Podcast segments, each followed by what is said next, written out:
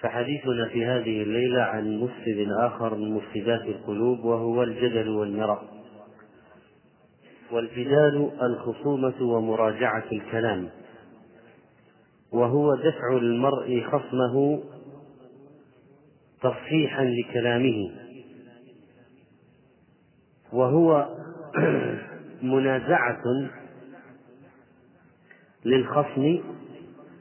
وأما المراء فقيل المراء هو الجدال. وقيل إن المراء لإثبات قول قول باطل. والجدال لإثبات قول قد يكون باطلا وقد لا يكون. وهذا الجدل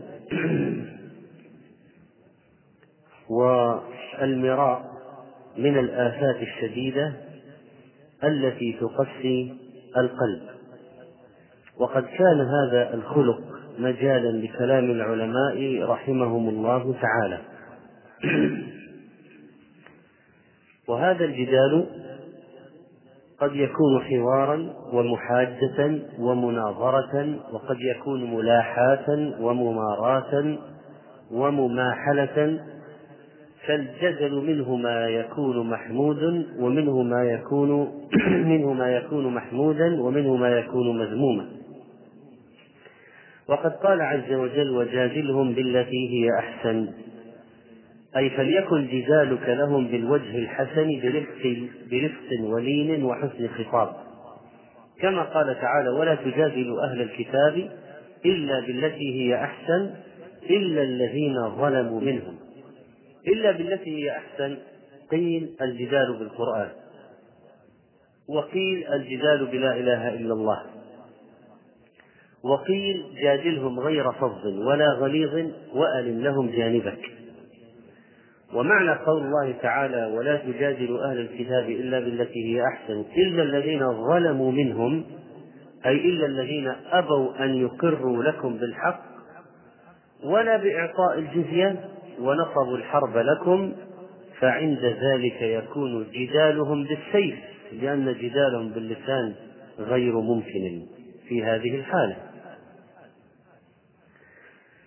والجدال المذموم ما تعلق بإظهار الباطل أو أشغل عن إظهار الحق وتوضيح الصواب. قال الذهبي رحمه الله في كتاب الكبائر إن كان الجدال للوقوف على الحق وتقريره كان محمودا. وإن كان الجدال في مدافعة الحق يدفع الحق يرد الحق. أو جدالا بغير علم أو كان بغير علم كان مذموما وعلى هذا التفصيل تتنزل النصوص الواردة في إباحته وذمه. لأننا نجد نصوصا تذم الجدال ونجد نصوصا تمدح الجدال. فماذا نفعل؟ نقول لا يمكن أن تتناقض الآيات والأحاديث. فإذا الجدال منه ما هو محمود ومنه ما هو مذموم بناء على هذا. فالجدال المحمود ما كان بنية خالصة وأدى إلى خير. فهذا من الواجبات على المسلم أن يفعله لأجل دينه. ولذلك قال شيخ الإسلام ابن تيمية رحمه الله فكل من لم يناظر أهل الإلحاد والبدع مناظرة تقطع جاذرهم لم يكن أعطى الإسلام حقه ولا وفى العلم والإيمان ولا حصل بكلامه شفاء الصدور وطمأنة النفوس ولا أفاد كلامه العلم واليقين. أما الجدل المذموم فهو كل جدال ظاهر الباطل ظاهر الباطل أو أفضى إليه. كما قال عز وجل ويجادل الذين كفروا بالباطل ليدحضوا به الحق يعني ليدفعوه ويبطلوه. والجدال المذموم ينقسم أيضا إلى قسمين جدال بغير علم كما قال تعالى ومن الناس من يجادل في الله بغير علم وجدال لنصرة الباطل والشغب على الحق بعدما تبين كما قال سبحانه وتعالى وجادلوا بالباطل ليدحضوا به الحق قال الإمام ابن بطة رحمه الله في الجدل المذموم إنما هو لهو. إنما هو لهو يتعلم ودراية يتفكه بها ولذة يستراح إليها ومهارشة العقول وتذريب اللسان بمحق الأديان والضراوة على التغلب والاستمتاع بظهور حجة المخاطب وقصد إلى قهر المناظر والمغالطة في القياس وبهت في المقاولة وتكذيب بالآثار وتسفيه الأحلام الأبرار ومكابرة لنص التنزيل بما قاله الرسول ونقض لعقدة الإجماع وتشتيت الألفة وتفريق لأهل الملة وشكوك تدخل على الأمة وضراوة السلاطة وتوغير القلب وتوليد الشحناء في النفوس عصمنا الله وإياكم من ذلك وأعادنا من مجالسة أهله. انتهى كلامه رحمه الله. الجدال المحمود دعانا النبي صلى الله عليه وسلم إليه بل هو يكون نوع يكون نوعا من الجهاد. قال عليه الصلاة والسلام في الحديث الصحيح الذي رواه النسائي رحمه الله جاهدوا المشركين بأموالكم وأيديكم وألسنتكم. فكيف نجاهد بألسنتنا؟ هذا الجدال بالتي هي أحسن وهذا الأمر بالمناظرة واجب كإيجاب الجهاد في سبيل الله كما قال ابن حزم رحمه الله. قال الصنعاني الحديث دليل على وجوب الجهاد بالنفس وهو الخروج والمباشرة للكفار. بجسمه وبالمال وهو بذله لما يقوم به من النفقة في الجهاد والسلاح ونحوه. طيب والجهاد باللسان؟ بإقامة الحجة عليهم ودعائهم إلى الله تعالى. وجنس المناظرة بالحق قال شيخ الإسلام قد تكون واجبة تارة ومستحبة أخرى. أما الجدال المذموم فهو مذموم بكل حال لأنه إبطال لحق أو نصرة باطل. ويقسي القلب ولا شك. الجدل طبع مركب في الإنسان. قال الله عز وجل وكان الإنسان أكثر شيء جدلا. وكان الإنسان أكثر شيء جدلا أكثر شيء مراء وخصومة لا ينيب لحق ولا ينزجر لموعظة كما قال الطبري رحمه الله. وقد زار النبي صلى الله عليه وسلم مرة علي بن أبا علي علي بن أبي طالب وفاطمة ليلة فقال ألا تصليان؟ فقال علي رضي الله عنه يا رسول الله أنفسنا بيد الله فإذا شاء أن يبعثنا بعثنا فانصرف حين قلنا ذلك ولم يرجع إلي شيئا ما رد عليه. ثم سمعته وهو مول يضرب فخذه وهو يقول وكان الإنسان أكثر شيء جدلا. رواه البخاري. يعني تعجب من سرعة جوابه وعدم موافقته له على الاعتذار بهذا ولهذا ضرب فخذه. ومن الناس من يحسن فن الجدل أكثر من غيره وإن كان من ناحية الطبع مركوزا في الجميع لكن يتفاوت فيه البشر. وقد قال تعالى عن الكفار لما بعث إليه محمد صلى الله عليه وسلم فإنما يسرناه بلسانك لتبشر به المتقين وتنذر به قوما لدا أهل لدد وجدل بالباطل. لا يقبلون الحق بل هم قوم خصمون أشداء في المخاصمة. ومن الأدلة على أن بعض الناس أعطي جدلا أكثر من بعض حديث كعب بن مالك رضي الله عنه لما تخلف عن النبي صلى الله عليه وسلم في غزوة تبوك ولما أراد النبي عليه الصلاة والسلام الرجوع حضره هم الهم والغم لكعب. وجعل يقول ويتساءل في نفسه ماذا أقول له؟ لماذا أعتذر إليه؟ تخلفت عنه في الغزو. وجعلت نفسه تراوده بأن يقول كلاما غير الحق أعذار ملفقة. وهؤلاء المنافقون اعتذروا بأعذار ملفقة. ولذلك ولكن الله عصمه.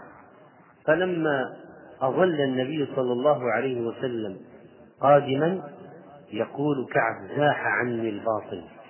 وعرفت أني لن أخرج منه أبدا بشيء فيه كذب فأجمعت صدقه.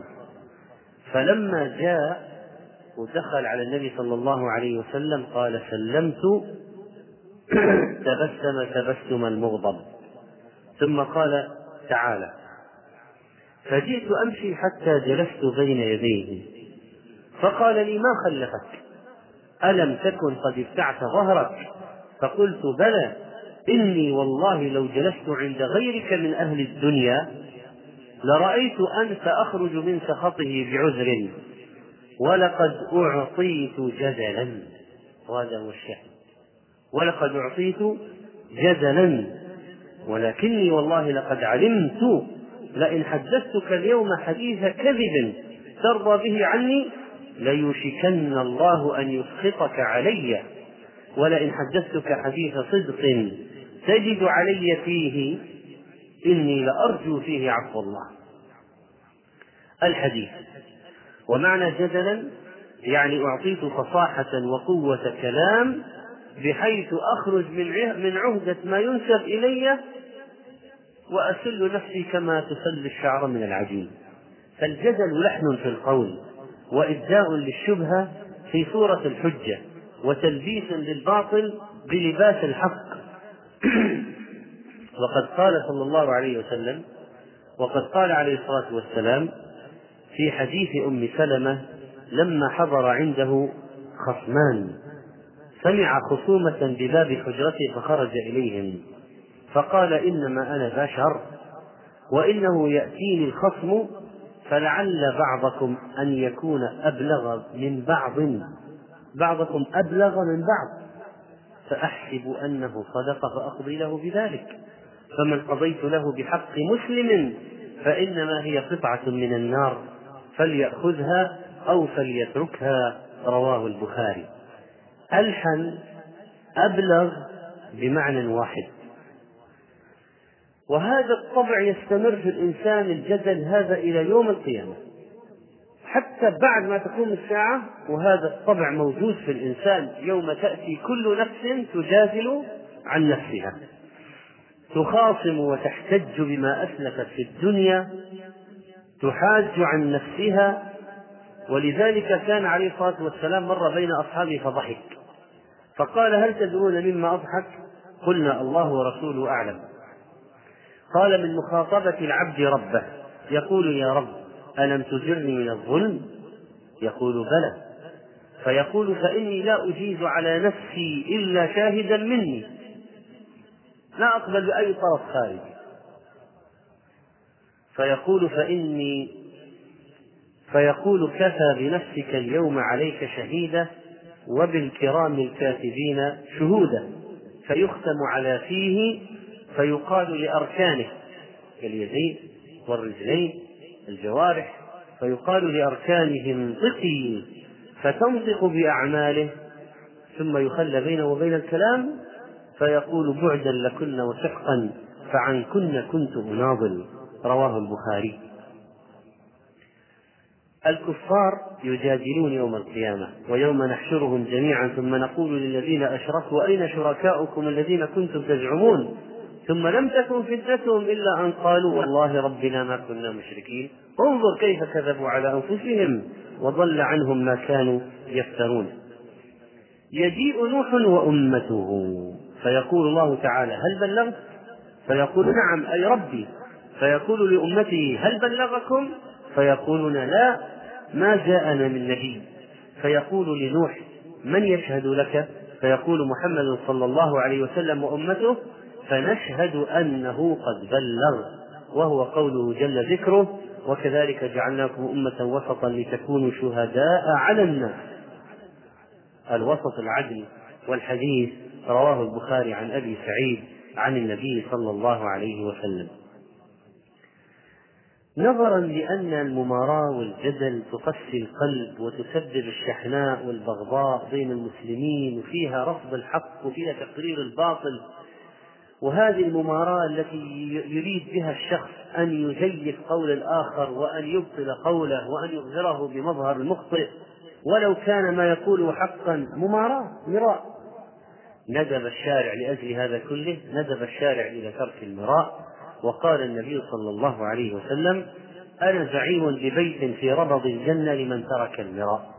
وإن كان محقا وإن كان محقا زعيم يعني كفيل وضمين ببيت يعني بقصر. في ربض الجنة ربض الجنة ما حولها. المراء الجدال الذي يكون فيه يريد فيه كسر الخصم ولو كان على الحق. لجاج يوقع في الباطل. هذا هو المراء. لجاج خصومة. جدل يوقع في الباطل. وقد أخبر النبي صلى الله عليه وسلم في الحديث الصحيح إن أبغض الرجال إلى الله الألد الخصم. الألد كثير الجدال والمراء والمماحكة. الخصم صاحب خصومات وعداوات. الألد الخصم رواه البخاري. هذا المراء سبب لحرمان الخير العظيم. ألم تعلموا أن ليلة القدر قد رفع علمها بسبب المراء والمجادلة؟ كما روى أنس رضي الله عنه أخبرني عبادة بن الصامت أن رسول الله صلى الله عليه وسلم خرج يخبر بليلة القدر. خرج عليهم ليخبرهم متى هي ليلة القدر. فقال إني خرجت لأخبركم بليلة القدر وإنه تلاحى فلان وفلان فرفعت بسبب التلاحي هذا والخصوم والمجادلة والمراء رفع التعيين ولم نتمكن من معرفة من معرفتها على التحديد. وعسى أن يكون خيرا لكم. التمسوها في السبع والتسع والخمس رواه البخاري. تلاحى تنازع وتخاصما. تنازع وتخاصما وحضر معهما الشيطان. فلذلك نسي النبي صلى الله عليه وسلم نسي تعيين هذه الليلة. فإذا في الحديث دليل أن المخاصمة مذمومة وأنها سبب في العقوبة والحرمان من الخير. وقد كانت في المسجد هذه الخصومة. وهذه الملاحاة كانت في المسجد ورفع الصوت بحضرة النبي صلى الله عليه وسلم. كذلك روى ابن عباس قال لما اشتد بالنبي صلى الله عليه وسلم وجعه قال ائتوني بكتاب أكتب لكم كتابا لا تضلوا بعده. قال عمر إن النبي صلى الله عليه وسلم غلبه الوجع. وعندنا كتاب الله حسبنا يكفينا. فاختلفوا وكثر اللغط قال قوموا عني ولا ينبغي عندي التنازع. فخرج ابن عباس يقول إن الرزية كل الرزية ما حال بين رسول الله صلى الله عليه وسلم وبين كتابه. رواه البخاري. هذا في مرض الموت.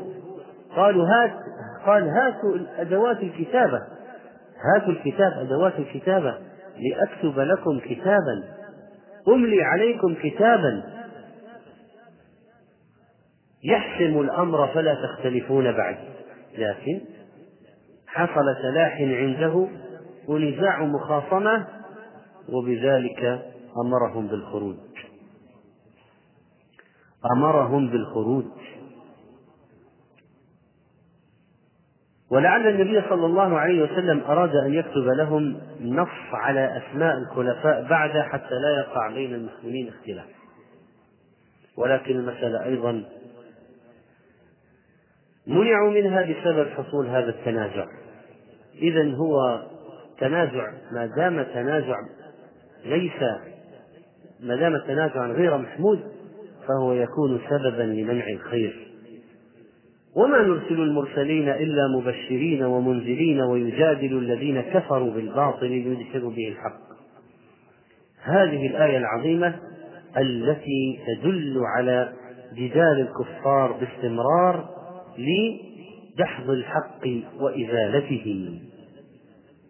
وجادلوا بالباطل كذبت قبلهم قوم نوح والأحزاب من بعدهم وهمت كل أمة برسولهم ليأخذوه وجادلوا بالباطل ليدحضوا به الحق فأخذتهم فكيف كان عقاب. ما حلوا جادلوا خاصموا ومنهم من يستمع إليك وجعلنا على قلوبهم أكنة أن يفقهوه وفي أذانهم وقرا وإن يروا كل آية لا يؤمنوا بها. حتى إذا جاءوك يجادلونك يناظرونك. يقول الذين كفروا إن هذا إلا أساطير الأولين. أخذته عن الأوائل نقلته عن كتبهم. نقلته من أفواههم وقالوا أآلهتنا خير أم هو؟ ما ضربوه لك إلا جدلا بل هم قوم خصيمون مجادلون بالباطل كثير الخصومة. جاء عبد الله بن الزبعري المشرك إلى النبي صلى الله عليه وسلم فقال تزعم أن الله أنزل عليك هذه الآية إنكم وما تعبدون من دون الله حصب جهنم أنتم لها واردون. هو الكافر المشرك يريد المجادلة بالباطل يريد المجادلة بالباطل للطعن في الحق. فقال ألست تخبرنا أنه أنزل عليك آية إنكم وما تعبدون من دون الله حصب جهنم؟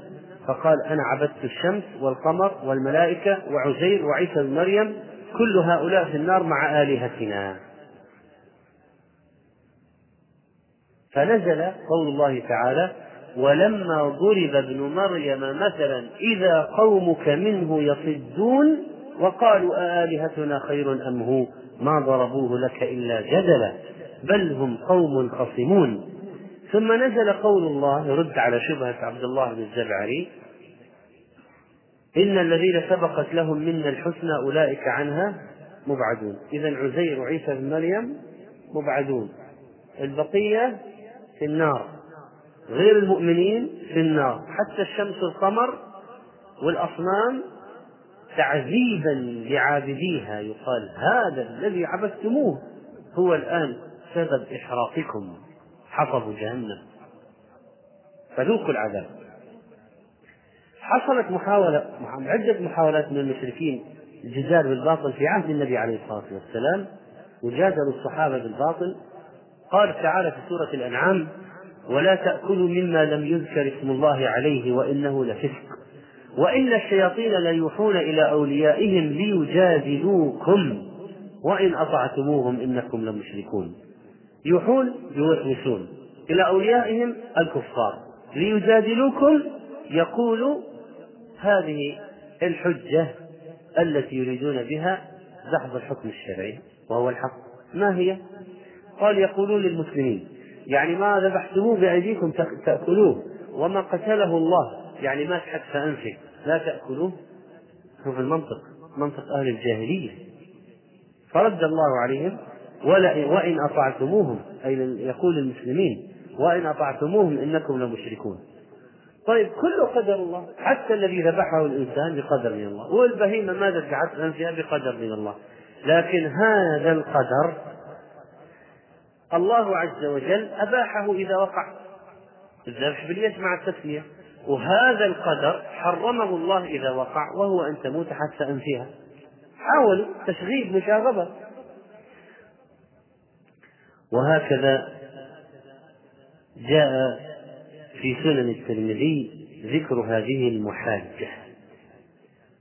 وقد قال تعالى في سورة النجم ما كذب الفؤاد ما رأى أفتمارونه على ما يرى. تجادلونه يا أيها المشركون. تجادلون محمدا صلى الله عليه وسلم على ما أراه الله من الآيات. وتكذبون وتشككون. هود لما ناقش قومه ناقشوه. جادلوه في الأصنام. قال أتجادلونني في أسماء سميتموها أنتم وآباؤكم. ما نزل الله بها من سلطان.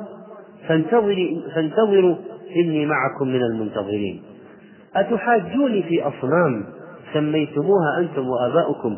لا تضر ولا تنفع.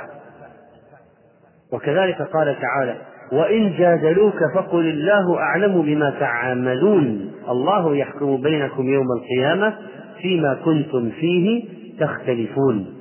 فهذه كذلك نزلت على النبي صلى الله عليه وسلم لما جادله الكفار بالباطل فدافعهم بالقول الله أعلم بما تعملون من الكفر والتكذيب وأمره بالإعراض عن مماراتهم صيانة عن الاشتغال بتعنتهم لأن صاحب العناد لا ينفع معه النقاش. ومن صور المجادلة بالباطل المجادلة بلا علم كما تقدم كما قال تعالى ها أنتم هؤلاء حاجلتم فيما لكم به علم يخاطب أهل الكتاب. فلم تحاجون فيما ليس لكم به علم؟ والله يعلم وأنتم لا تعلمون. وكذلك الجدال في الله من الأشياء التي قام بها المشركون. فقال سبحانه وتعالى ويسبح الرعد بحمده والملائكة من خيفته وينزل ويرسل الصواعق فيصيب بها من يشاء وهم يجادلون في الله وهو شديد المحال وورد لهذه القصة سبب نزول صحيح أن النبي عليه الصلاة والسلام أرسل أحد أصحابه ليدعو طاغوتا من طواغيت الكفار إلى الإسلام وإلى عبادة الله. فلما ذهب إليه يدعو إلى عبادة الله قال الكافر إيش ربك؟ من حديد هو؟ من نحاس هو؟ من ذهب هو؟ من فضة هو فرجع الصحابي إلى النبي عليه الصلاة والسلام يخبره بما قال الكافر فرده إليه ليدعوه إلى الله وعرض عليه الحق فرجع مرة ثانية يقول إيش ربك؟ من حديد هو؟ من نحاس هو؟ يجادل في الله. المرة الثالثة لما فعل ذلك قال النبي عليه الصلاة والسلام للصحابي ارجع إلى صاحبك فإن الله أنزل عليه صاعقة أو كما قال عليه الصلاة والسلام صاعقة ذهبت بقحف رأسه. وقال تعالى ونزل قول الله تعالى ويرسل الصواعق فيصيب بها من يشاء وهم يجادلون في الله وهو شديد المحال شديد القوة سبحانه وتعالى. ومن الناس من يجادل في الله بغير علم ويتبع كل شيطان مريد. كتب عليه أنه من تولاه فأنه يضله ويهديه إلى عذاب السعير. فيزعم أن الله لا يقدر على إحياء الموتى. ويأتي الكافر للنبي عليه الصلاة والسلام بعظم. قد بلي أرم فيفته أمامه يقول أتزعم أن ربك يقدر على أن يحيي هذا؟ هكذا كانوا يجادلون النبي صلى الله عليه وسلم وينكرون البعث بعد الموت. ومن الناس من يجادل في الله بغير علم ولا هدى ولا كتاب منير. ثاني عطفه ليضل عن سبيل الله. متكبر ويريد إضلال الناس عن سبيل الله. والذين يحاجون في الله من بعد ما استجيب له حجتهم داحضة عند ربهم وعليهم غضب ولهم عذاب شديد. وهذا وعيد من الله للذين يحاجون ويجادلون في الله بعدما استجاب له المؤمنون. ويحاولون أن يصدوا المؤمنين عن الله تعالى وعن سبيله فتوعدهم الله عز وجل. ما يجادل في آيات الله إلا الذين كفروا فلا يغرك تقلبهم في البلاد. الذين يجادلون في آيات الله بغير سلطان بغير حجة ولا بينة بغير سلطان أتاهم كبر مقتا عند الله وعند الذين آمنوا. من الذي قال هذه من الذي قال هذا الكلام؟ الله عز وجل حكاه عن من؟ هذه الكلام هذا حكاه عن من؟ سؤال. الذين يجادلون في آيات الله بغير سلطان أتاهم كبر مقتا عند الله وعند الذين آمنوا كذلك يطبع الله على كل قلب متكبر جبار. حكاه الله عن من هذه؟ الكلام هذا عن من؟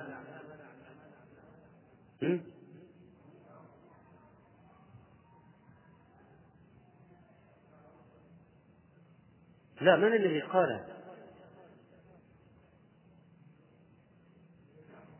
لا. هذا قاله مؤمن آل فرعون المؤمن. المؤمن لما قام لما قام ينافح عن موسى عليه السلام. فقاله لآل فرعون إن الذين يجادلون في آيات الله بغير سلطان أتاهم إن في صدورهم إلا كبر ما هم ببالغين فهذا رابط بين الدرس الماضي وهذا الدرس. الدرس الماضي كان عن الكبر والدرس هذا عن الجدال والمراء. فانظر كيف يبعث الكبر على الجدال بغير حق والمراء بغير حق وإرادة دحض الحق وتقرير الباطل كبرا وعنادا. ألم تر إلى الذين يجادلون في آيات الله أنا يصرفون؟ وهؤلاء مما يجادلون به الساعة وقيام الساعة إن الذين يمارون في الساعة لفي ضلال بعيد. ومما يجادلون به في الباطل القرآن ما يجادل في آيات الله إلا الذين كفروا. ولذلك قال عليه الصلاة والسلام لا تجادلوا في القرآن فإن جدالا فيه كفر. حديث صحيح. المراء في القرآن كفر. حديث صحيح رواه أبو داود. نهى عن الجدال في القرآن. ما معنى هذا الحديث؟ ما معنى المراء في القرآن؟ يعني الشك فيه كفر ولا شك؟ فإذا شك أنه كلام الله أو قال إنه مخلوق أو جعل يتتبع الأشياء لكي يصل إلى جحد شيء مما أنزله الله ونحو ذلك. فالمجادلة والمماراة هنا على مذهب الشك والريبة. وليس أن يناقش بالتفسير بعلم. فيقال هل المراد كذا أو المراد كذا؟ المراد كذا أرجح للوجوه الآتية؟ المراد كذا أرجح؟ كلا. هذا نقاش بعلم لمعرفة مراد لمراد الله. أما المقصود بقضية النهي عن المراء في القرآن يعني على سبيل الشك والارتياب والتكذيب. وبالباطل. وقد قال عليه الصلاة والسلام اقرأوا القرآن ما ائتلفت قلوبكم فإذا اختلفتم فقوموا عنه. إذا اختلفتم في فهم معانيه فقوموا عنه يعني لئلا يؤدي بكم الاختلاف إلى الشر. ويحتمل أن النهي كان خاصا بزمان النبي صلى الله عليه وسلم ويحتمل أن المعنى اقرأوا والزموا الائتلاف على ما دل عليه وقاد إليه. فإذا وقع الاختلاف أو عرضت شبهة تقتضي المنازعة الداعية إلى الافتراق فاتركوا ذلك وتمسكوا بالمحكم واتركوا المتشابه الذي سبب الاختلاف. فإذا إذا حصل نقاش سيؤدي إلى الاختلاف والتفرق فإنه يترك. ولو حصل مثلا أن بعضهم تناقش هل هذه قراءة قال اقرأ هذه القراءة التي تقرأها أنت غير صحيحة أنا أنا سمعتها من النبي عليه الصلاة والسلام بخلاف ذلك. وحصل مراء حصل نقاش جدال. فلما رفعت إلى النبي صلى الله عليه وسلم قال كلكم محسن لأن القرآن نزل على سبعة أحرف. فإذا الاختلاف في نفس القرآن أو مما لا يجوز فيه الاجتهاد أو الشجار والخصومة والتنازع والتفرق منهي عنه حتى لو كان في القرآن. حتى لو كان في القرآن. وهؤلاء أهل الباطل يتبعون ما تشابه منه ابتغاء الفتنة. قال عمر إنه سيأتي ناس يجادلونكم بشبهات القرآن. فخذوهم بالسنن. لأن السنن تبين مراد الله. السنة تشرح القرآن. وقد حصل على عهد النبي صلى الله عليه وسلم أنه خرج مرة على أصحابه وهم يختصمون في القدر فكأنما يفقأ في وجهه حب الرمان من الغضب. فقال بهذا أمرتم أو لهذا خلقتم؟ تضربون القرآن بعضه ببعض؟ بهذا هلكت الأمم قبلكم. فقال عبد الله بن عمرو ما غضبت نفسي بمجلس تخلفت فيه عن رسول الله صلى الله عليه وسلم ما غضبت نفسي بذلك المجلس وتخلفي عنه. الحمد لله أني ما حضرته حتى لا أكون فيهم من المختلفين الذين لامهم النبي صلى الله عليه وسلم. تنازعوا في القدر يعني نزاعا مذموما في القدر. فغضب حتى احمر وجهه كأنما فقئ في وجنتيه حب الرمان. هذا التعبير كأنما فقئ في وجنتيه حب الرمان يعني دليل على شدة احمرار الوجه من الغضب وكيف صار من شدة الحمرة كأنه شق أو عصر في وجنتيه في خديه حب الرمان. مزيد من الحمرة لمزيد من الغضب وإنما غضب لأن القدر سر من أسرار الله تعالى فمن يخوض فيه بغير علم ينتهي إلى الضلالة إما أن يصبح قدريا أو يصبح جبريا ولذلك نهى عنه نهى عنه مثل لو واحد قال إذا كان كل شيء بقدر ليش نعذب؟ ليش نعاقب؟ هذه المناقشات التي تؤدي إلى الشك والريبة وتؤدي إلى تخلخل الإيمان ولما تصبح القضية هذه مدار نقاشات وبلا علم أو تؤدي إلى إثارة شبهات بدون حزم وبدون رد على الشبهات هذا نقاش مذموم وهذا جدال مذموم. ولذلك قال عليه الصلاة والسلام لا يزال أمر هذه الأمة مواتيا أو مقاربا ما لم يتكلموا في الولدان والقدر. الولدان يعني أطفال المشركين ما مصيرهم. القدر معروف والمقصود الكلام بغير علم. ولذلك قال ابن القيم الحديث لو صح إنما يدل على ذم من من تكلم فيهم بغير علم أو ضرب النصوص بعضها ببعض. ضرب النصوص بعضها ببعض. وأما المجادلة بالحق فإنها عبادة عظيمة وقد قال نوح وقد قال قوم نوح لنبيهم يا نوح قد جادلتنا فأكثرت جدالنا فأتنا بما تعدنا إن كنت من الصادقين. فهذا الجدال منه لأجل تعريفهم بالحق وإقناعهم به. ولذلك رد عليه قال إنما يأتيكم به الله إن شاء وما أنتم معجزين ولا ينفعكم نصحي إن أردت أن أنصح لكم إن كان الله يريد أن يغويكم. هو ربكم وإليه ترجعون. وقد حفلت الآيات الكريمة في القرآن الكريم بقصص من المناظرات بين موسى وفرعون وبين نوح وقومه وبين إبراهيم والنمرود وبين إبراهيم وأبيه وبين إبراهيم وقومه وبين النبي عليه الصلاة والسلام وقريش والصحابة والمشركين وهكذا. هذا جدال من أهل الحق لأهل الباطل لإقناع فهو جدال محمود. كذلك المرأة التي جاءت تستفتي قد سمع الله قول التي تجادلك في زوجها. وتشتكي إلى الله والله يسمع تحاوركما. إن الله سميع بصير. تريد أن تعرف مصيرها مع زوجها؟ ماذا تفعل معه؟ هل هي حرام عليه أم حلال؟ ما هذا الرجل الذي فعلت؟ فعلت له هذا المعروف وفعل لها هذا في المقابل؟ كذلك ممكن نضرب مثل على الجدال المذموم والمحمود في موضع واحد في الحج. الحج أشهر معلومات فمن فرض فيهن الحج فلا رفث ولا فسوق ولا جدال في الحج. إيه لا جدال إيش المنهي عنه؟ لا جدال يسبب خصومة وشحناء وبغضاء. لا جدال بغير علم لا جدال كل واحد يريد أن يعلو صاحبه ولا واحد يريد الوصول إلى الحق. جدال بس يشوف مين أشطر المناقشة. من يفحم الآخر؟ من يسكته ما هي الوجه له؟ أو جدال في أحكام الحج بلا علم؟ هذا الجدال مذموم. أما نتناقش التمتع أفضل أم الإفراد أفضل؟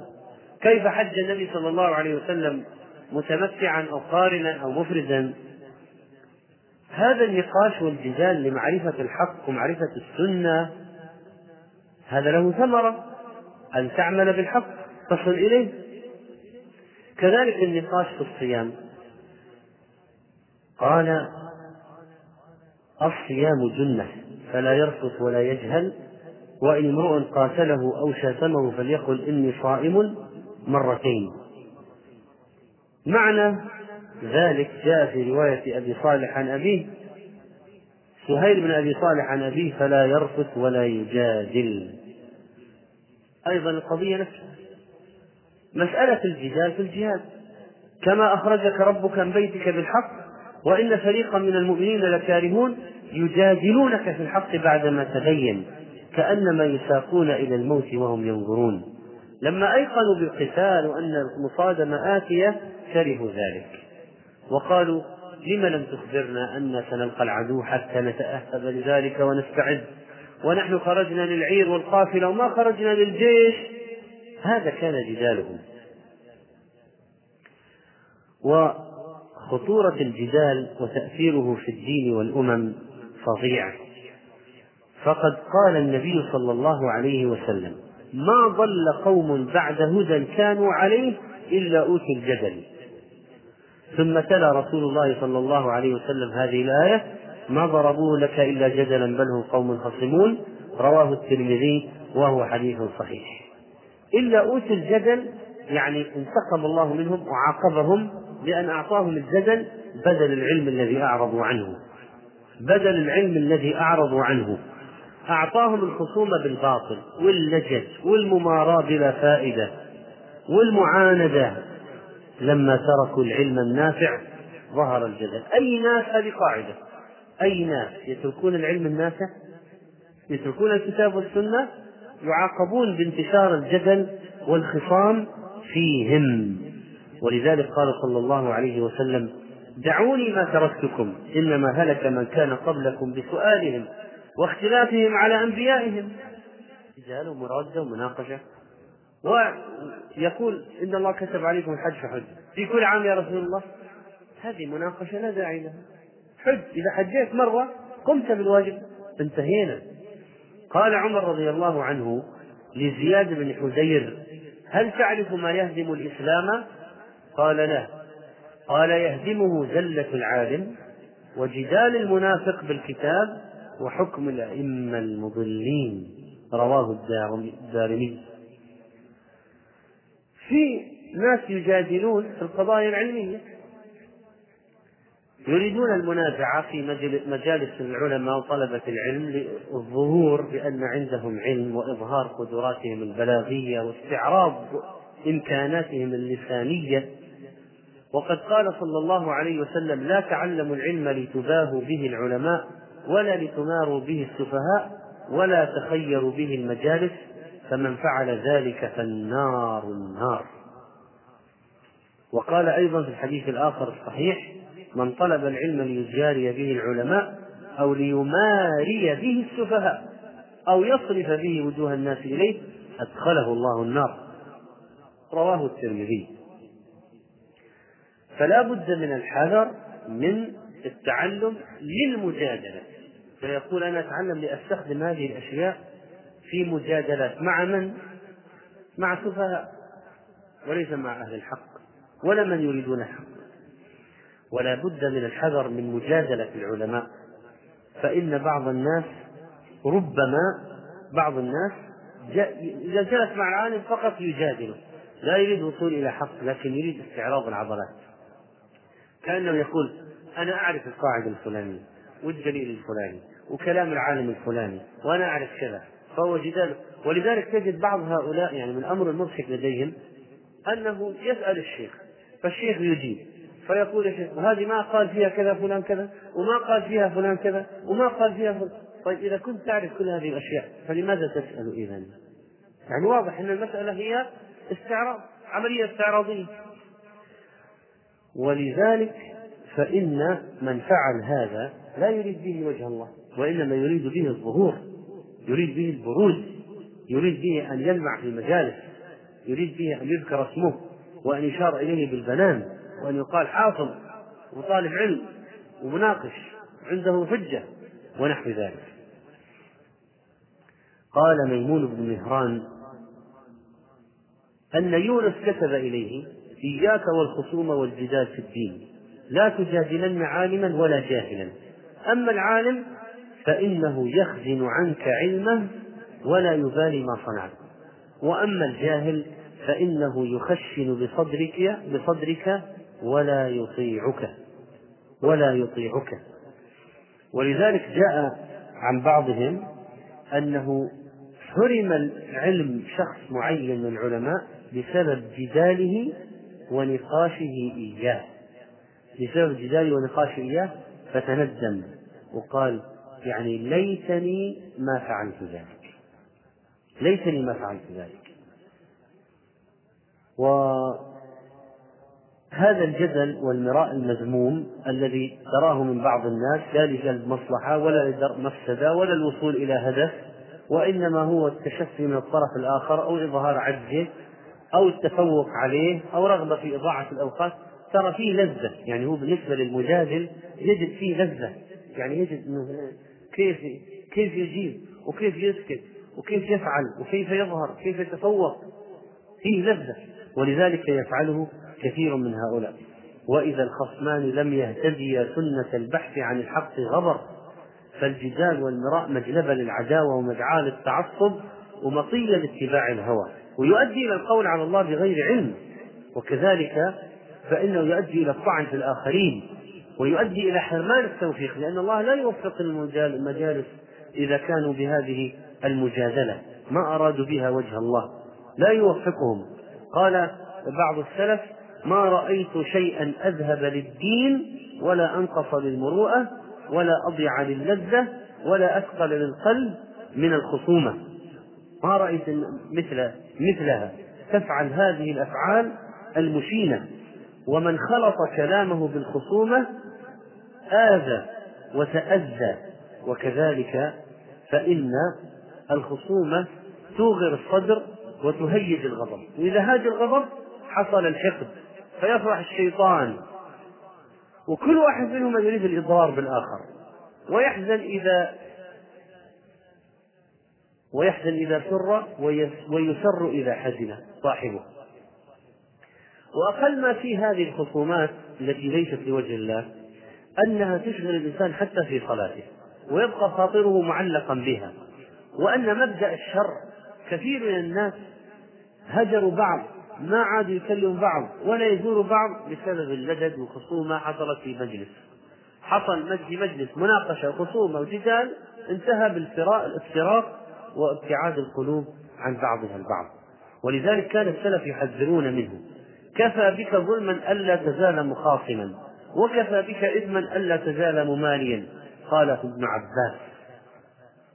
قال وقال أيضا ابن أبي الزناد ما أقام الجدل شيئا إلا كسره جدل مثله. وقال الأوزاعي إذا أراد الله بقوم شرا ألزمهم الجدل ومنعهم العمل. وقال بعض الأعراب من لاح الرجال وماراهم قلت كرامته ومن أكثر من شيء عرف به.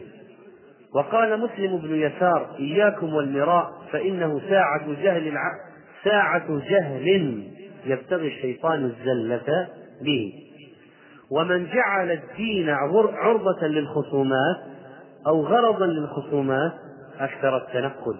يعني من مكان من بدعة إلى بدعة إلى إلى مزل إلى مزلق إلى مزلة وهكذا. وقال محمد بن علي بن حسين الخصومة تمحق الدين وتنبت الشحناء في صدور الرجال. وقيل لعبد الله بن حسن بن حسين ما تقول في المراء؟ قال يفسد الصداقة القديمة. ويحل العقدة الوثيقة وأقل ما فيه أن يكون ذريئة للمغالبة والمغالبة أمثل أسباب القطيعة أمثل أسباب القطيعة وقال جعفر بن محمد إياكم وهذه الخصومات فإنها تحبط الأعمال. وقيل للحكم بن عتيبة الكوفي ما اضطر الناس إلى هذه الأهواء؟ ليش دخلوا في البدع؟ لماذا؟ قال الخصومات. قال الشافعي رحمه الله قالوا سكت وقد خوصمت. قلت لهم إن الجواب لباب الشر مفتاح. والصمت عن جاهل أو أحمق شرف وفيه أيضا لصون العرض إصلاح. أما ترى الأسد تخشى وهي صامتة والكلب يخشى لعمري وهو نباح. فإذا ما هو الواحد إذا سكت وما رد لما تحولت القضية إلى مماراة وحضر الشيطان ليس عيبا أن تسكت وليس من الخطأ أن تسكت وليس السكوت هنا دليلا على الضعف لأن المسألة تحولت إلى مماراة ليست دليلا على الضعف. فقد يسكت القوي لئلا تتصور المسألة وتزداد الشر ويزداد الشر ويكون في في المجلس ناس عامة. فتثار قضية. أحيانا قضية عقدية شائكة. فتبدأ الشبهة فيسكت بعض من عنده علم. لأنه لو لو استمر في النقاش يفتح الباب الشك على الموجودين. وقد يفهمون الشبهة ولا يفهمون الرد. ولذلك قال الشافعي قالوا سكت وقد خوصمت قلت لهم إن الجواب لباب الشر مفتاح. والصمت عن جاهل أو أحمق شرف وفيه أيضا لصون العرض إصلاح. أما ترى الأسد تخشى وهي صامتة والكلب يخشى لعمري وهو نباح. ولأجل هذا يعني كان بعض السلف مع بعض أهل البدع لا يعطيهم وجها كما يقول عامة. ولا كلمة ولا نصف كلمة لإبقائهم في خزي وأنهم ما يستحقون أن الواحد يجلس معهم ولا أن يكلمهم بشيء. فيقول تعالوا نتناقش تعالوا نتناقش. وقصد إضاعة الأوقات استهلاك الأوقات. أنت لو لو أنك لمست إرادة حق عند واحد منهم ناقشه. والمناقشة بشروط منها لا تكون أمام العامة. أمام العامة لئلا تضر بالعامة. ولأنك قد لا توفق إلى الرد المحكم.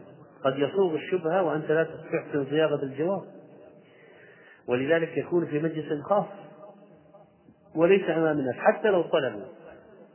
قالوا نريد مناظرة تلفزيونية منقولة على الهواء. ما هو شرط نوافق ليس لبعضنا.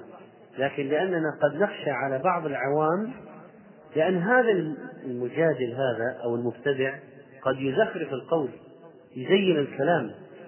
ثم لا يقتنع من سمعه بردك عليه. وهذا الاحتياط لدين الله عز وجل وأن نرضى بالعامة عن الخصومات.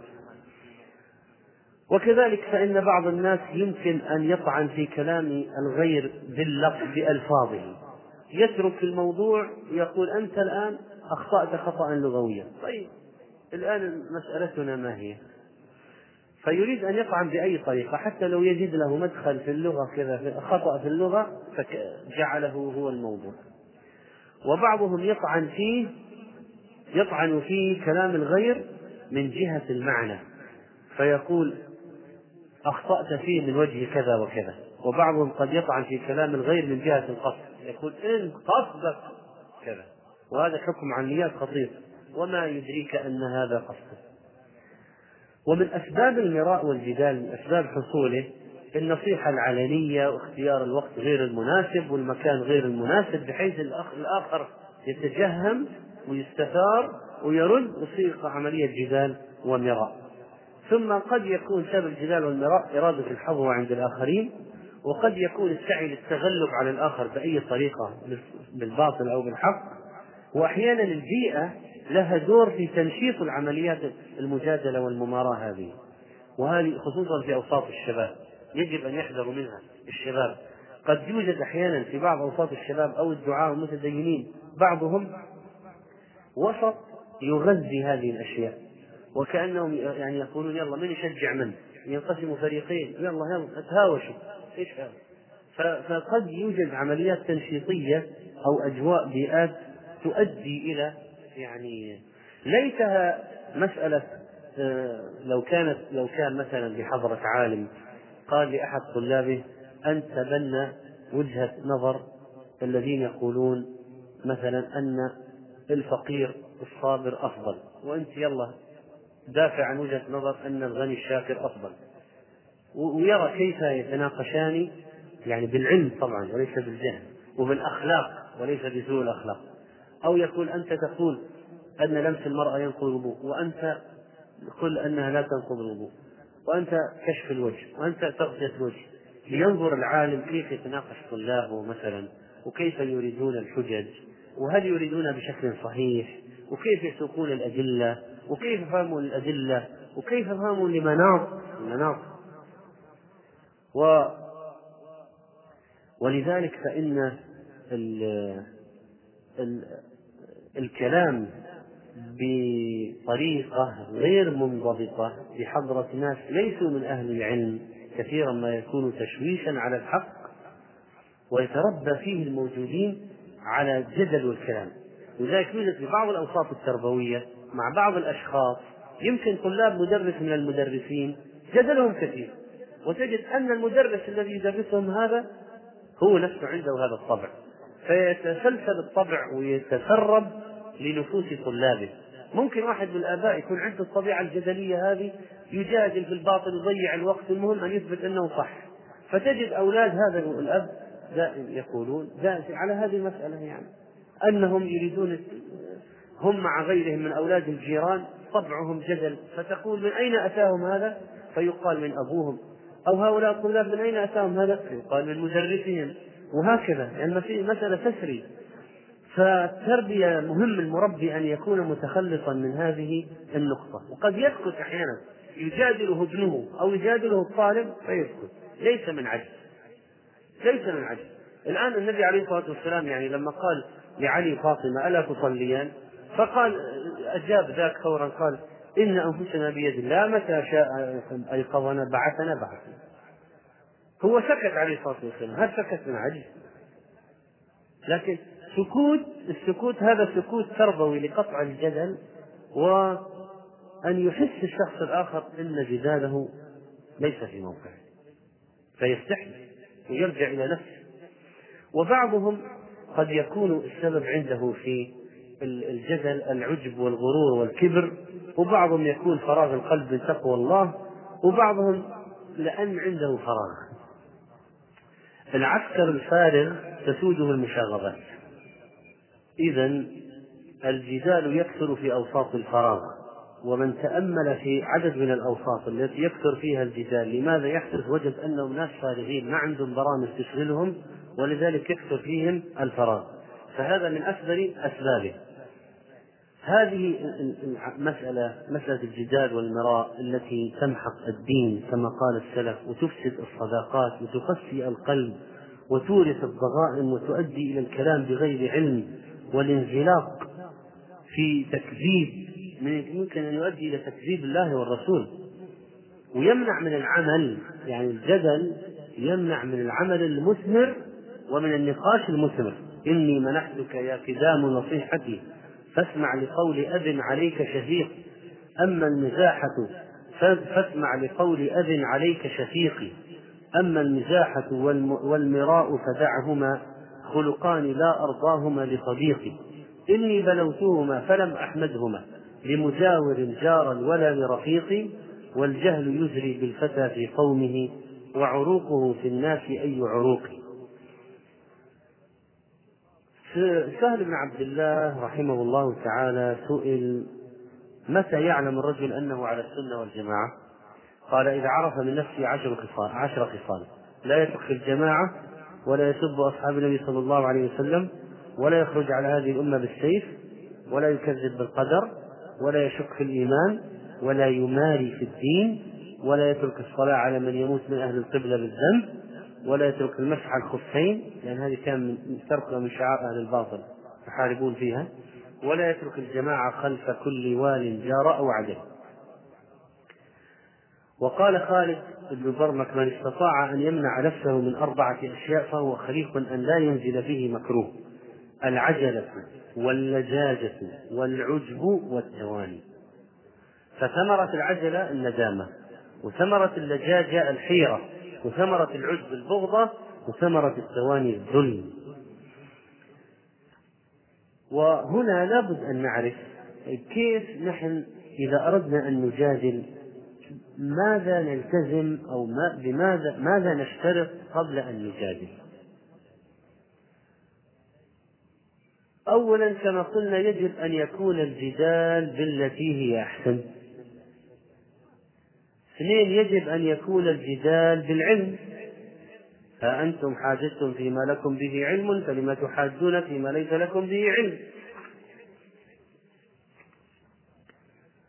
وإخلاص النية لله الشرط الأول لتكثر البركة وتعظم الفائدة وينقطع اللجج لأن القصد هو الحق معرفة الحق. فيجب أن يقدم تقوى الله قبل الدخول في ذلك. القصد الحسن وهذا أهم شيء. رابعا البدء بذكر الله تعالى. يبدأ كل من المتجادلين المتناظرين بالحق بذكر الرب عز وجل وبالبسملة وإن لم يذكره بلسانه فليذكره في قلبه ونفسه. خامسا التأدب في الجلوس لكي يوقر صاحبه. فيحسن الجلسة أمامه وسادسا اجتناب الهوى.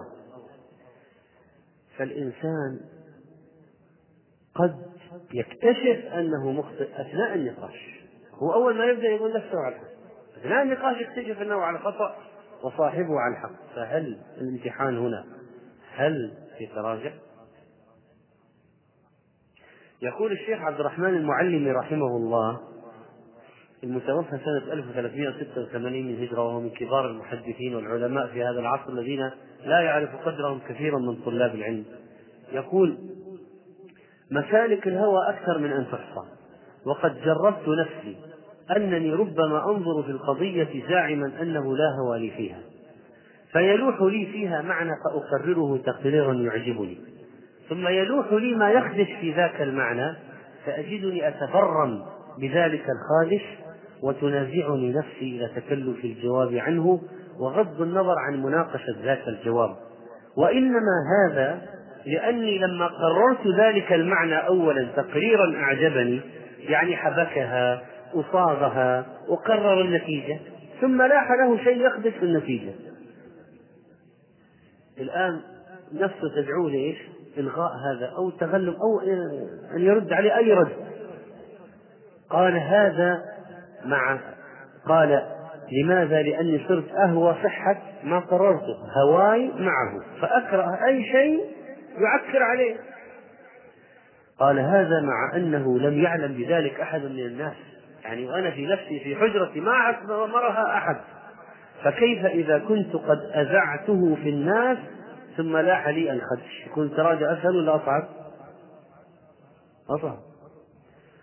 فكيف لو لم لو لم يلح لي الخدش ولكن رجلا آخر اعترض علي به؟ يعني ما اكتشفت الخطأ أنا واحد ثاني اكتشف كيف يكون؟ فكيف لو كان المعترض ممن أكرهه؟ يعني بيني وبينه عداوة شخصية. هذه ما يعني لا يرجع إلى الحق في هذه الحالة إلا إلا أواب يعني واحد من الأوابين. وكذلك فإن من تأمل في كلام المنصفين والسلف يهون عليه مثل هذا. فلذلك سأل رجل عليا عن مسألة فقال فيها كلاما. فقال الرجل يا أمير المؤمنين كذا وكذا. يعني أعطاه رأي مخالف. قال أصبت وأخطأت. أصبت أنت وأخطأت أنا. وفوق كل ذي علم عليم. واختلف ابن عباس وزيد في الحائض تنفر. هل الحائض في العم في الحج تطلع بدون طواف وداع؟ فقال زيد لا تنفر حتى يكون آخر عهد الطواف البيت. فقال ابن عباس لزيد سل نسياتك أم سليمان وصوت لباسها ارجع حجوا مع النبي عليه الصلاة والسلام من النساء واسألهن تطلع من غير طواف وداع ولا لا؟ فذهب زيد فسألهن فسألهن ثم رجع ثم جاء وهو يضحك فقال القول ما قلت. القول ما قلت. و وجاء روي أن أبا حنيفة نهى ابنه حمادا عن الكلام يعني المناقشة والجدال. فقال رأيتك وأنت تتكلم فما بالك تنهاني؟ وأبو حنيفة كان معروف رحمه الله بأنه كان من من المناظرين الأذكياء الكبار يناظر يناظر. طبعا كانوا يناظرون الوصول إلى الحق.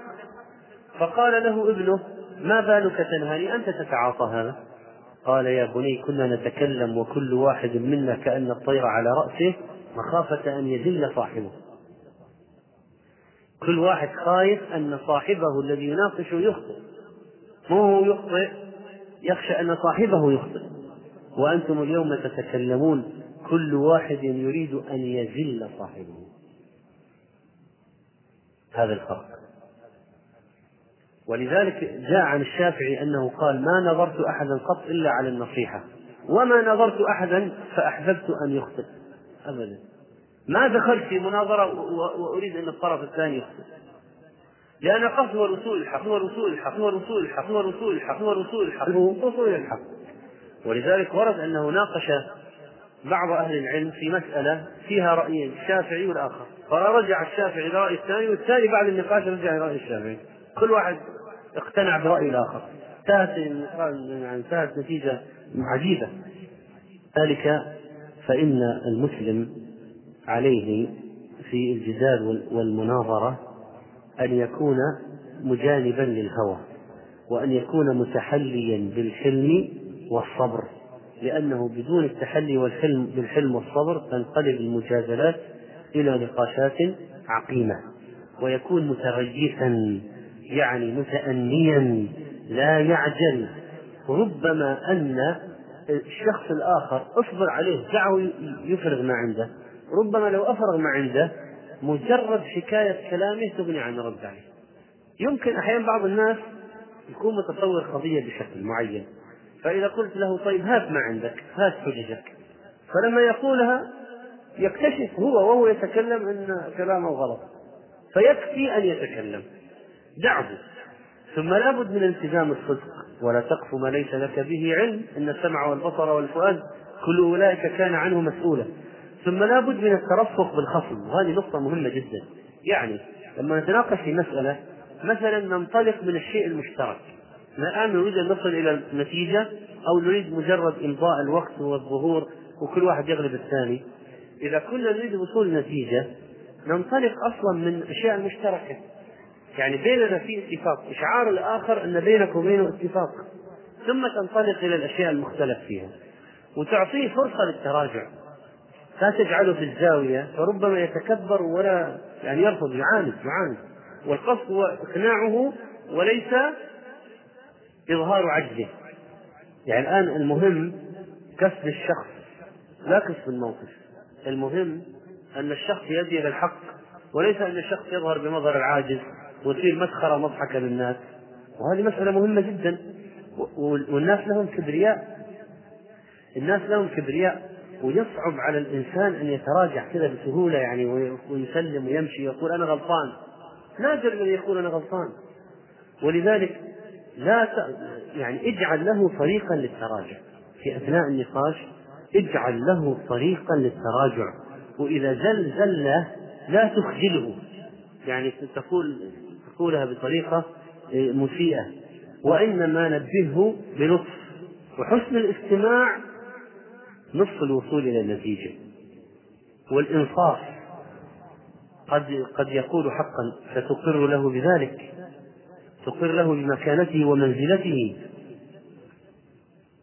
وأبو جعفر المنصور أراد من مالك أن يقول, له هذا الموظف الذي أنت سنحمل عليه الناس نقرر في الدولة كلها. ما أحد يقول رأي خارج الموظف قال يا أمير المؤمنين لا تفعل. الناس عندهم روايات أنا ما اطلعت عليها.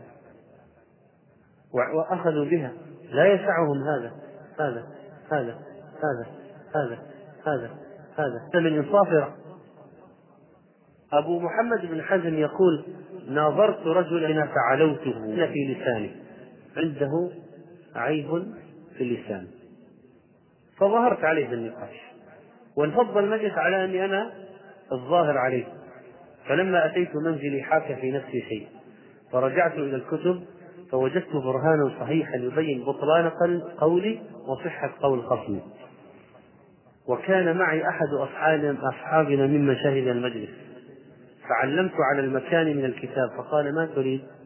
قلت حمل الكتاب وعرضه على فلان. وإعلامه بأنه المحق وأنا المبطل وأني راجع عن قول إلى قوله. فقال وتسمح نفسك بهذا؟ فقلت له نعم. ولو أمكنني ذلك في وقت هذا ما أخرته إلى الغد. الآن أظهر التراجع.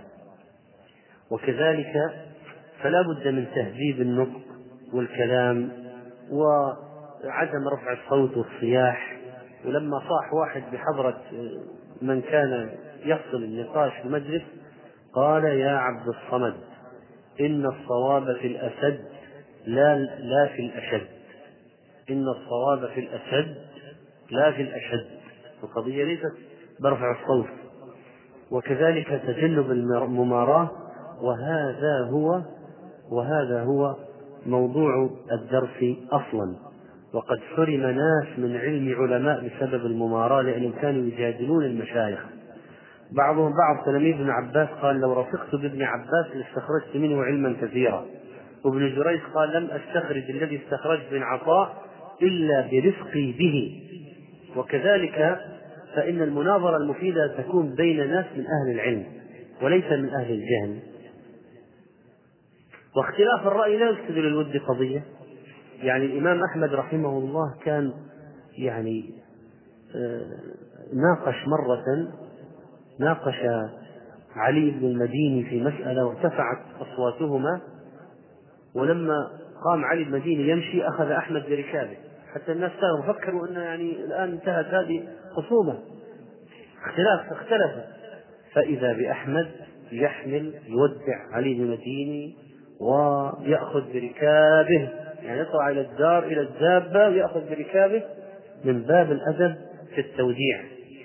وكذلك فإنه ينبغي تجنب ما يشوش الأفكار ويورث الأشياء الجانبية التي لا علاقة لها بالموضوع الأصلي. ولتترك الحيل لأن بعض الناس يعني يلجأ إلى حيل أثناء النقاش. وإذا لزم أن يجعل حكم بين المتخاصمين فليجعل يعني واحد يحفظ الكلام حتى لا يقول هذا شيء ما يقول لا أنا ما قلت. فيقال هذا فلان شاهد أنك قلت أنك قلت. ثم آه إن هناك ناس يجب تجنب مماراتهم ومجادلتهم أصلا. مثل الجاهل الذي لا يقر بجهله والمتعنت والمعتدي والسفيه والذي لا يشهد بالحق بل بالزور. وهناك آداب جمعها بعض أهل العلم فقال لا تفني عمرك في الجدال مخاصما إن الجدال يخل بالأديان واحذر مجادلة الرجال فإنها تدعو إلى الشحناء والشنآن وإذا اضطررت إلى الجدال ولم تجد لك مهربا وتلاقت الصفان فاجعل كتاب الله درعا سابغا والشرع سيفك وابد في الميدان والسنة البيضاء دونك جنة واركب جواد العزم في الجولان واثبت بصبرك تحت ألوية الهدى فالصبر أوثق عدة الإنسان واطعن برمح الحق كل معاند. لله در الفارس الطعان واحمل بسيف الصدق حملة مخلص. متجرد لله غير جبان واحذر بجهدك مكر خصمك إنه كالثعلب البري في الروغان. أصل الجدال من السؤال. وفرعه حسن الجواب بأحسن التبيان.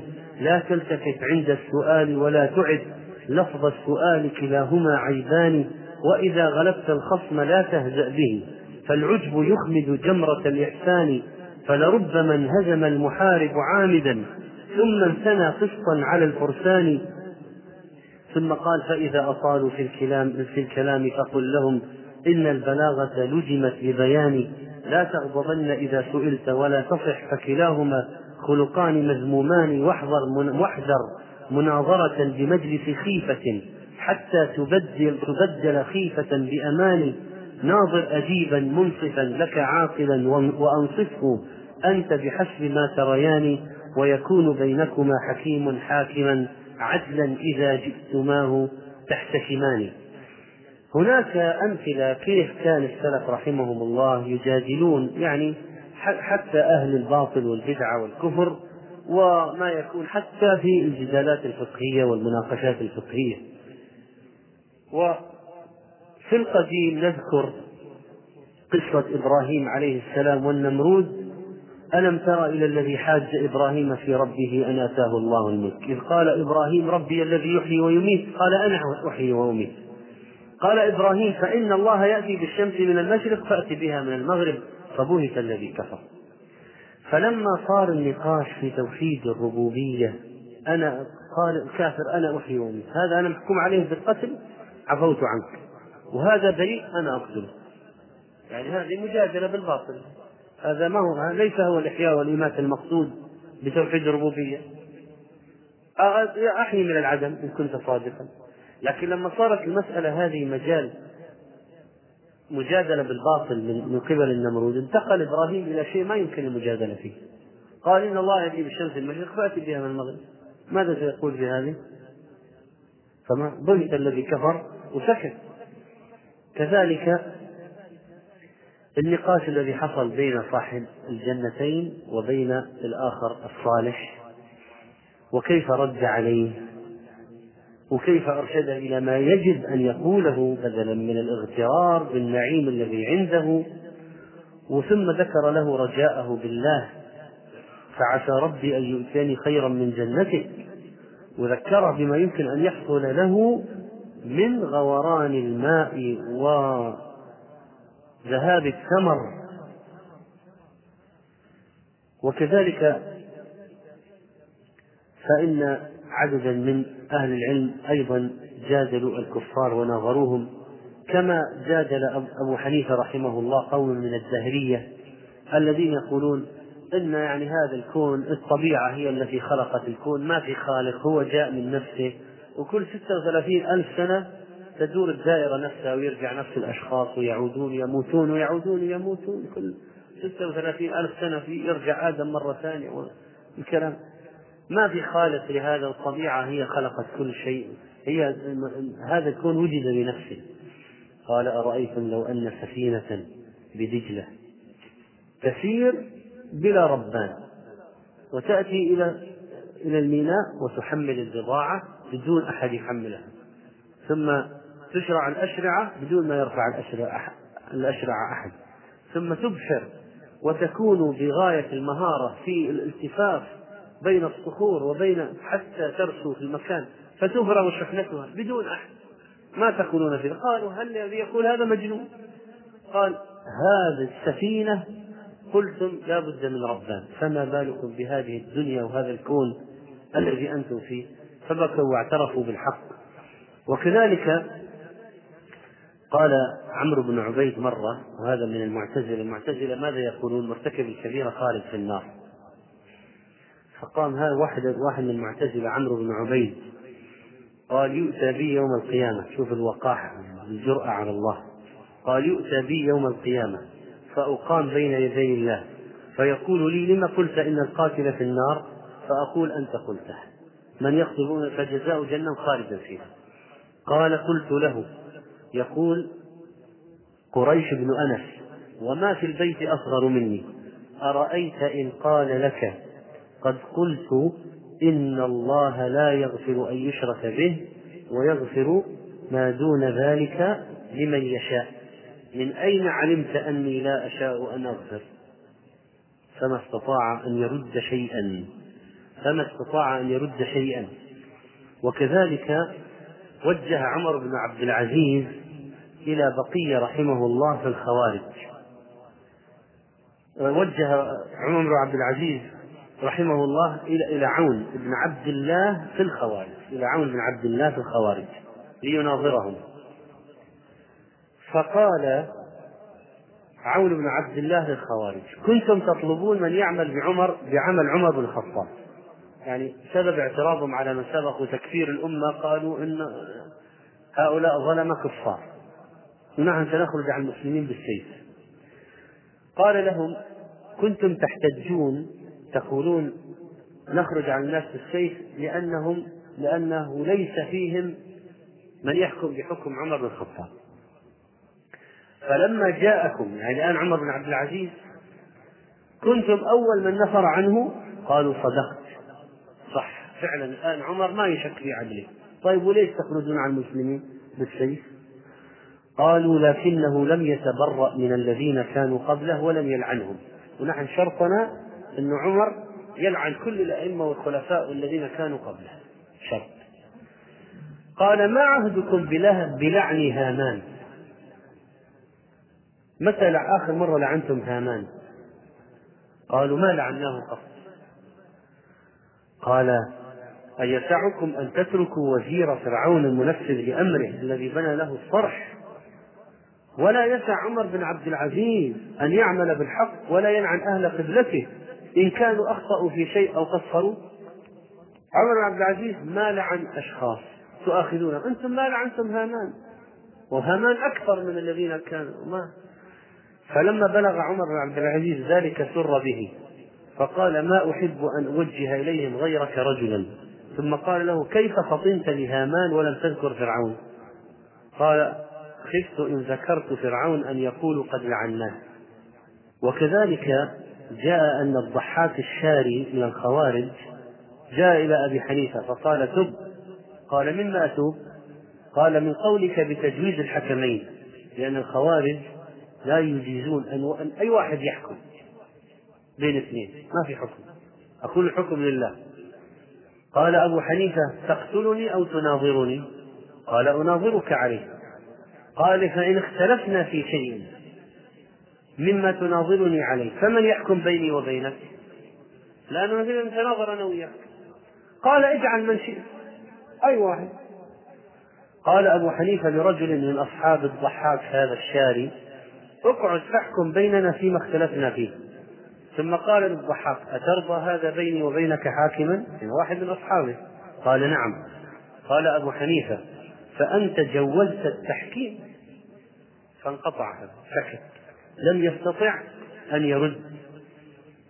ونظر سني قدريا. من أهل السنة نظر واحد من القدرية الذين يقولون الله ما يعلم الشر قبل وقوعه والناس والعصاة يخلقون أفعالهم بأنفسهم. والله لا يخلق الشر كما يقول القدرية. أهل السنة يقول الله يخلق الخير ويخلق الشر. فقال في النقاش قال السني للقدري بلغني أن ناسا في عهد رسول الله صلى الله عليه وسلم يقال لهم القدرية كانوا يسرقون نعال الصحابة. فقال القدري ومتى كان القول بالقدر في عهد النبي صلى الله عليه وسلم؟ أصلا يقول انت جاهل بالتاريخ اصل القدرية ما طلعوا إلا بعدين بعد النبي. قال فمن أين أتيتم به؟ يعني أنتم مبتدعة. اذا معنى قولكم هذا ما كان موجود في عهد النبي صلى الله عليه وسلم. وذكر ابن عساكر أن طاغية الروم عرض يوما للقاضي أبي بكر الباقلاني المسلم الذي أرسل إليه للنقاش بحديث الإفك. يعني هذا النصراني عنده علم أن في ناس طعنوا في عائشة فيريد أن يحرج الباقلاني المسلم. قال أخبرني عن قصة عائشة وما قيل فيها. محاولة الليل من عائشة. زوجة نبيكم. قال القاضي هما ثنتان. قيل فيهما ما قيل. زوج نبينا ومريم بنت عمران. هذاك نصراني ومريم بنت عمران. فأما زوج نبينا فلم تلد. عائشة لم تلد. وأما مريم فجاءت بولد تحمله على كتفها. وكل قد برأها الله مما رميت به. الله برأ مريم وبرأ عائشة. فسكت طاغية ولم يستطع أن يجيب. ماذا يقول بعد هذا كله؟ وبالجملة فإن الجدال لإسكات هؤلاء أهل الباطل والرد على النصارى وغيرهم آه، من أهل الكفر من من الواجبات على المسلمين. لا يجوز لمسلم أن يعرض الكفر أمامه وهو ساكت وهذا كان موضع محاضرة خاصة بعنوان جهاد الحجة والبيان. فيها نماذج كثيرة من المناظرات التي صارت بين أهل الحق وأهل الباطل.